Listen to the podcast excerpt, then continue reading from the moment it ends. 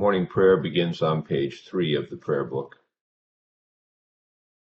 The hour cometh and now is when the true worshipers shall worship the Father in spirit and in truth, for the Father seeketh such to worship him.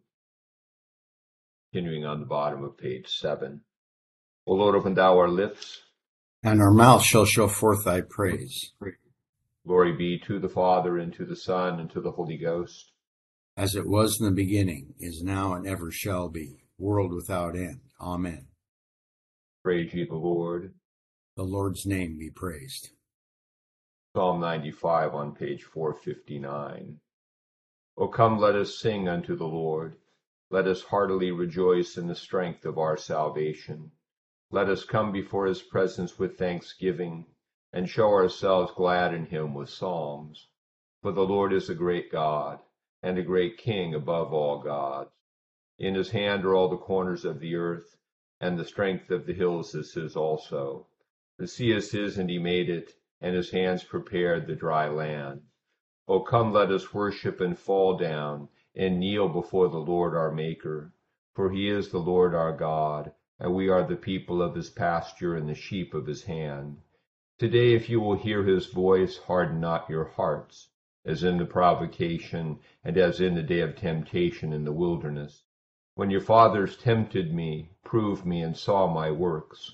Forty years long was I grieved with this generation, and said, It is a people that do err in their hearts, for they have not known my ways, unto whom I swear in my wrath, that they should not enter into my rest. Glory be to the Father, and to the Son, and to the Holy Ghost, as it was in the beginning, is now, and ever shall be, world without end. Amen. Psalm one nineteen, verses eighty-one through ninety-six, beginning on page four ninety-five. My soul hath longed for thy salvation, and I have a good hope because of thy word.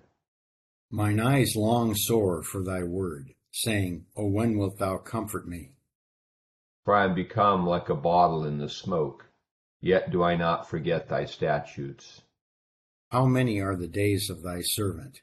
When wilt thou be avenged of them that persecute me?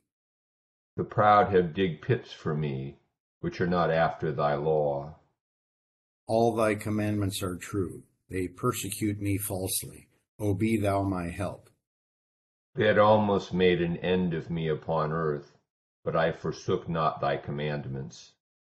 O quicken me after thy loving kindness, and so shall I keep the testimonies of thy mouth.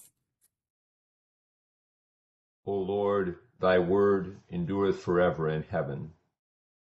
Thy truth also remaineth from one generation to another. Thou hast laid the foundation of the earth, and it abideth. They continue this day according to thine ordinance, for all things serve thee. If my delight had not been in thy law, I should have perished in my trouble. I will never forget thy commandments, for with them thou hast quickened me. I am thine, O save me, for I have sought thy commandments. The ungodly laid wait for me to destroy me, but I will consider thy testimonies. I see that all things come to an end, but thy commandment is exceeding broad. Glory be to the Father, and to the Son, and to the Holy Ghost. As it was in the beginning, is now, and ever shall be, world without end. Amen. Here begins the eighteenth chapter of the first book of Samuel. And, and it was so, when he had finished speaking to Saul, that the soul of Jonathan was knit to the soul of David, and Jonathan loved him as his own soul. Saul took him that day, and would not let him go home to his father's house any more. Then Jonathan and David made a covenant, because he loved him as his own soul. And Jonathan took off the robe that was on him, and gave it to David, with his armor, even his sword, even to his sword, and his bow, and his belt. So David went out wherever Saul sent him, and behaved wisely. And Saul set him over the men of war, and he was accepted in the sight of all the people, and also in the sight of Saul's servants. Now it had happened that they were coming home, when David was returning from the slaughter of the Philistine, that the women had come out of all the cities of Israel, singing and dancing, to meet King Saul, with tambourines, with joy, and with musical instruments. And the women sang as they danced, and said, Saul has slain his thousands, and David his ten thousands. Then Saul was very angry, and the saying displeased him. And he said, They have ascribed to David ten thousands, and to me they have ascribed but thousands. Now what more can he have but the kingdom? So Saul eyed David from that day forward. And it happened on the next day that the distressing spirit from God came upon Saul, and he prophesied inside the house.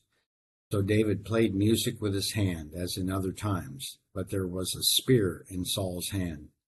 And Saul cast the spear, for he said, I will pin David to the wall with it. But David escaped his presence twice. Now Saul was afraid of David, because the Lord was with him, but had departed from Saul. Therefore Saul removed him from his presence, and made him his captain over a thousand, and he went out and came in before the people. And David behaved wisely in all his ways, and the Lord was with him.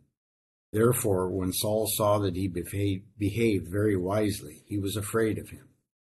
But all Israel and Judah loved David, because he went out and came in before them. Then Saul said to David, Here is my older daughter Merab. I will give her to you as a wife. Only be valiant for me, and fight the Lord's battles. For Saul thought, Let my hand not be against him, but let the hand of the Philistines be against him. So David said to Saul, Who am I, and what is my life or my father's family in Israel, that I should be son-in-law to the king? But it happened at the time when Merab, Saul's daughter, should have been given to David, that she was given to Adriel, the Mahalathite, as a wife. Now Michal, Saul's daughter, loved David, and they they told Saul, and the things, thing pleased him. So Saul said, I will give her to him, that she may be a snare to him, and that the hand of the Philistines may be against him. Therefore Saul said to David a second time, You shall be my son-in-law today. And Saul commanded his servants, Communicate with David secretly, and say, Look, the king is delight in you, and all his servants love you. Now therefore become the king's son-in-law. So Saul's servants broke, spoke those words in the hearing of David. And David said, Does it seem to you a light thing to be a king's son-in-law, seeing I am poor and a poor and lightly esteemed man? And the servants of Saul told him, saying, In this manner David spoke. Then Saul said, Thus you shall say to David, The king does not desire any dowry, but one hundred foreskins of the Philistines, to take vengeance on the king's enemies. But Saul thought to make David fall by the hand of the Philistines. So when his servants told David these words, it pleased David well to become the king's son-in-law. Now the days had not expired. Therefore David arose and went, he and his men, and killed two hundred men of the Philistines. And David brought their foreskins, and they gave them in full count to the king, that he might become the king's son-in-law. Then Saul gave him Michal his daughter as a wife. Thus Saul, Saul no, thus Saul saw and knew that the Lord was with David, and that Michal, Saul's daughter, loved him. And Saul was still more afraid of David. So Saul became David's enemy continually. Then the princes of the Philistines went out to war. And so it was, whenever they went out, that David behaved more wisely than all the servants of Saul, so that his name became highly esteemed. Here endeth the first lesson. The other Benedictus asks on page eleven. Blessed art thou, O Lord God of our fathers, praised and exalted above all forever. Blessed art thou for the name of thy majesty, praised and exalted above all forever. Blessed art thou in the temple of thy holiness, praised and exalted above all forever. Blessed art thou that beholdest the depths and dwellest between the cherubim, praised and exalted above all forever. Blessed art thou in the glorious stone of thy kingdom, praised and exalted above all forever. Blessed art thou in the firmament of heaven, praised and exalted above all forever. Glory be to the Father, and to the Son, and to the Holy Ghost, as it was in the beginning, is now, and ever shall be, world without end. Amen. Here begins the sixteenth chapter of the Gospel of Saint Luke. And he also said to his disciples, there was a certain rich man who had a steward, and an accusation was brought to him that this man was wasting his goods. So he called him and said to him, what is this I hear about you? Give an account of your stewardship, for you can no longer be steward. Then the steward said within himself, what shall I do? For my master is taking the stewardship away from me. I cannot dig. I am ashamed to beg. I have resolved what to do, that when I am put out of the stewardship, they may receive me into their houses. So he called every one of his master's debtors to him, and said to the first, how much do you owe my master? And he said, a hundred measures of oil. So he said to him, take your bill, and sit down quickly, and write fifty. Then he said to another, and how much do you owe? So he said, a hundred measures of wheat. And he said to him, take your bill and write eighty. So the master commended the unjust steward because he had dealt shrewdly, for the sons of this world are more shrewd in their generation than the sons of light.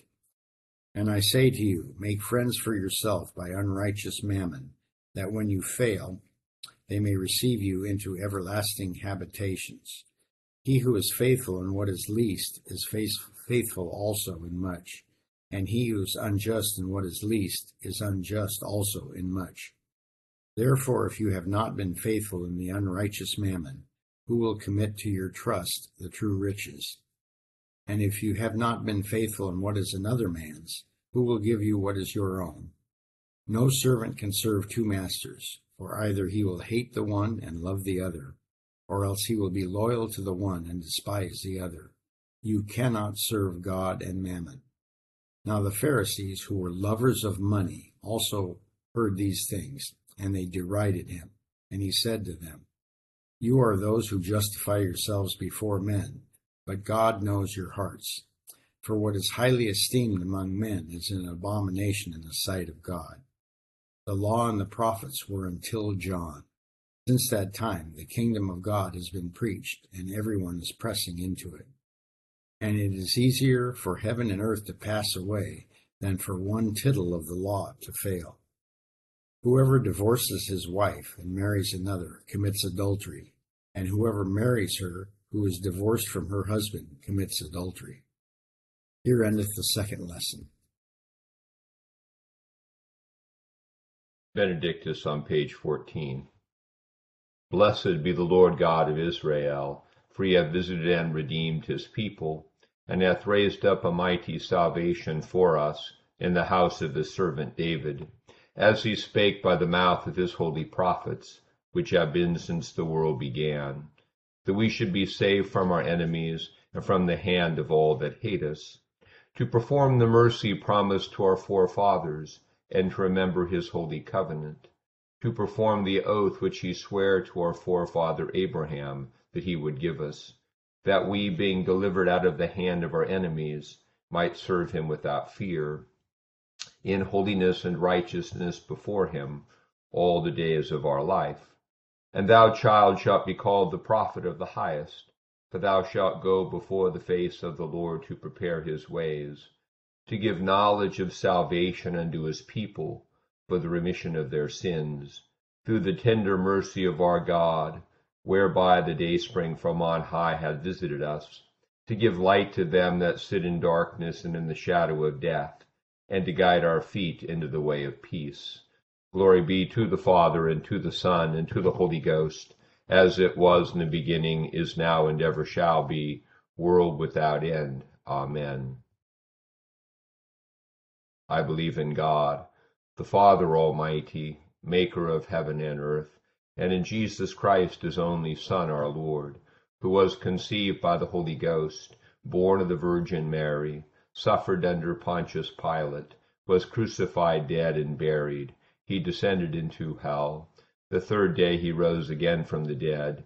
He ascended into heaven, and sitteth on the right hand of God the Father Almighty. From thence he shall come to judge the quick and the dead.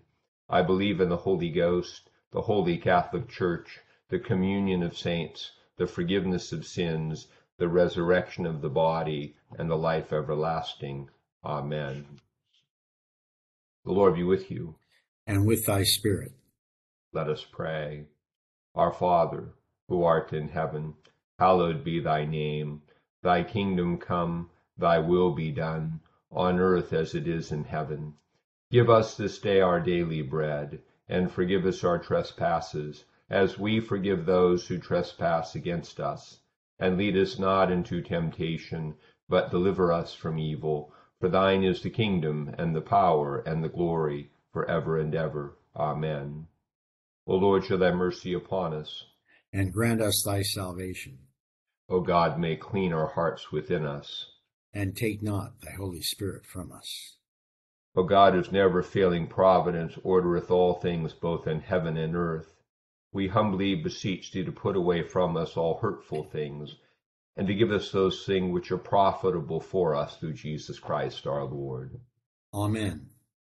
O God, who art the author of peace and lover of concord, in knowledge of whom standeth the eternal life, whose service is perfect freedom, defend us, thy humble servants, in all assaults of our enemies, that we, surely trusting in thy defense, may not fear the power of any adversaries, through the might of Jesus Christ our Lord. Amen.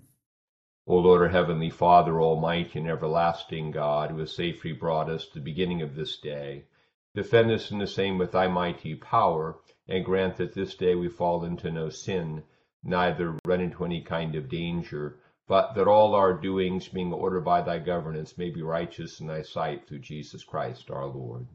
Amen. Morning to all. A few notes today. Uh, first of all, excuse me, our um, Wednesday is Wednesday is our day of prayer and fasting. And just a note about that, I was reminded. Uh, I got some communication from Bishop Wilson. We have the synod coming up in October in Orlando, and he's he may come visit us again after that synod. Bishop Wilson is in South Sudan, and we started our Wednesdays as a day of prayer and fasting about a decade ago when he visited us, and he preached a couple of our churches, and he said, you know, if you want your churches to grow, you need to fast and pray. And so when they fast and pray in South Sudan, Uh, they don't eat for like three days. They gather and sing and do a lot of stuff. And I, so I probably can't pull that off, but we did institute um, a day, a Wednesday of, of every week to um, establish in our practice the habit of turning away from something and turning towards God in prayer for mission. And that's what we ask people to do on this day, is fast in some way according to your ability and health. And then we have our litany for mission, which you can find on our D H T dot org website. If you can't find it, reach out, we'll get you a copy. And pray the litany at, at some point in time today, usually an evening prayer. That's why we do it an evening prayer. We fast in days in some way, and then at evening prayer, we pray the litany. And this institutionalizes this turning away from things and towards God. And today is also a good spiritual discipline, because fasting is a underappreciated discipline in our overindulged culture. It's good to have a day a week where you say no to things that you usually say yes to. It, it, it is spiritually profitable. So that's kind of the origin of that. A few notes about our lessons. Um, the overall framework of this looming battle between Saul and David uh, does a lot to help us understand the Psalms. And so, for example, in um, the Psalms, where today uh, in verse eighty-five, the psalmist says, the proud have digged pits for me, which are not after thy law. Um, and they'd almost made an end of me upon earth, but I forsook not thy commandments. And the Psalms are often um, set in this sense of being persecuted, the righteous being persecuted by the unrighteous. And it's, since David is the chief psalmist, we understand for the next season of his life, he's going to be, as the Lord's anointed, he's going to be running from Saul, who's going to try to kill him unjustly because he's jealous of him.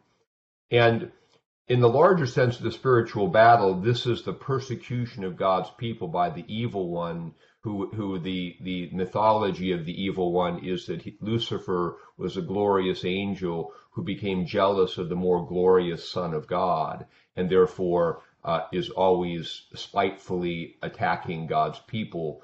Um, and this is played out in the drama of Saul and David, and it in the larger drama of our lives, where we pray the Psalms.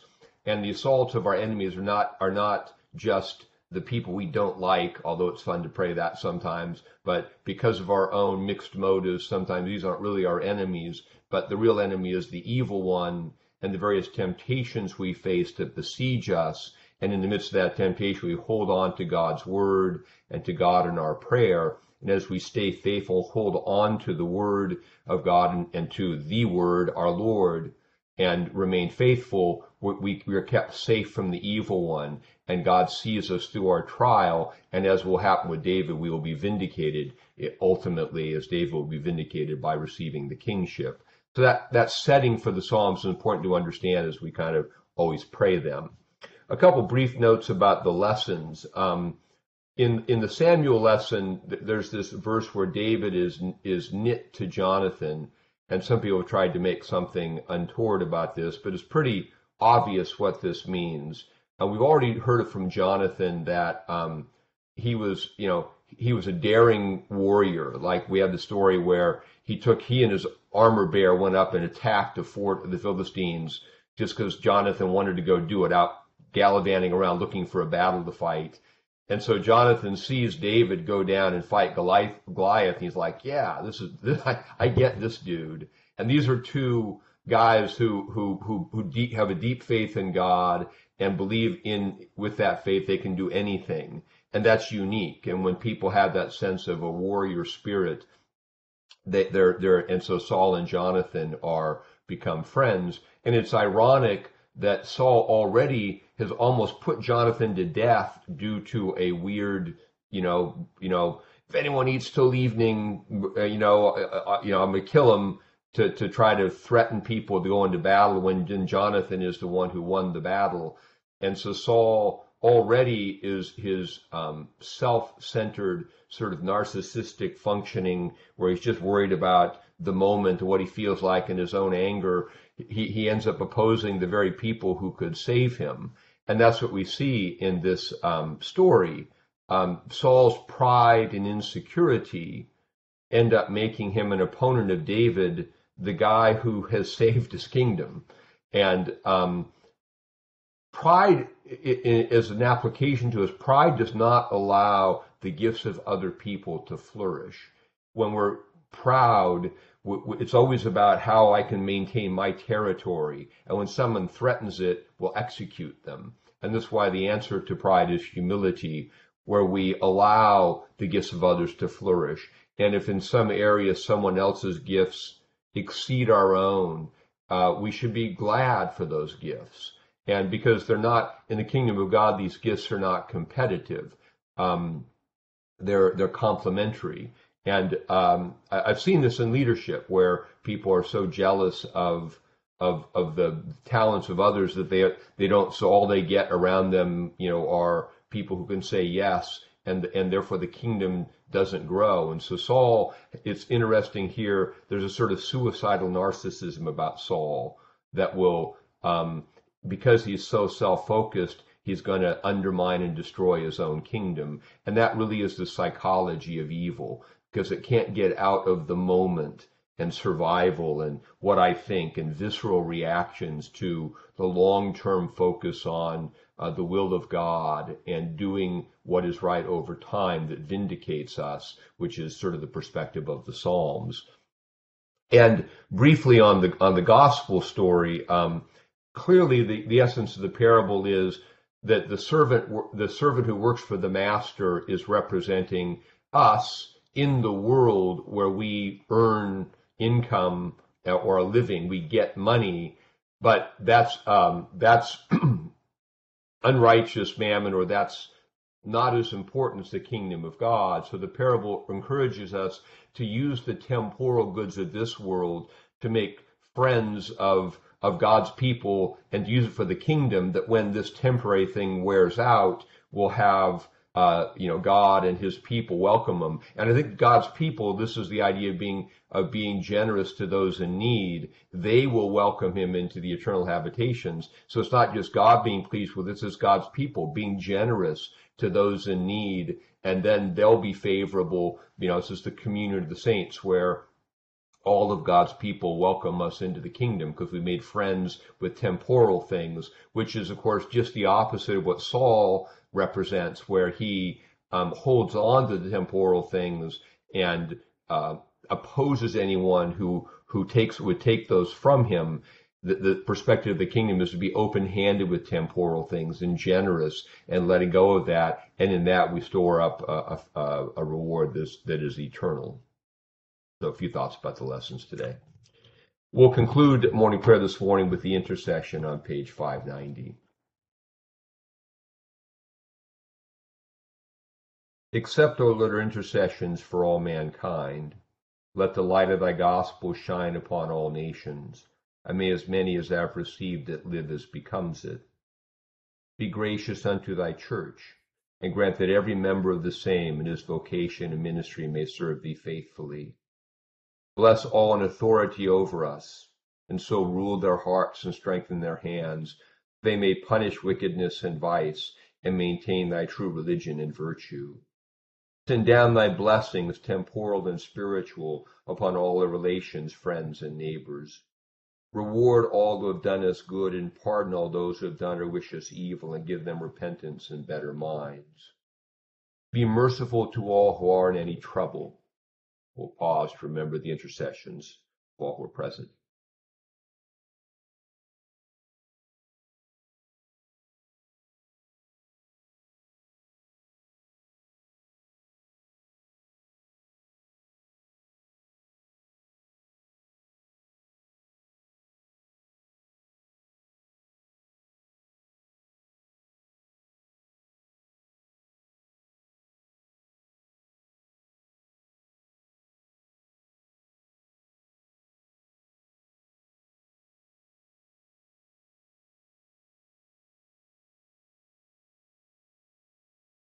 And do thou, the God of pity, administer to them according to their several necessities, for his sake, one about doing good, thy Son, our Savior, Jesus Christ.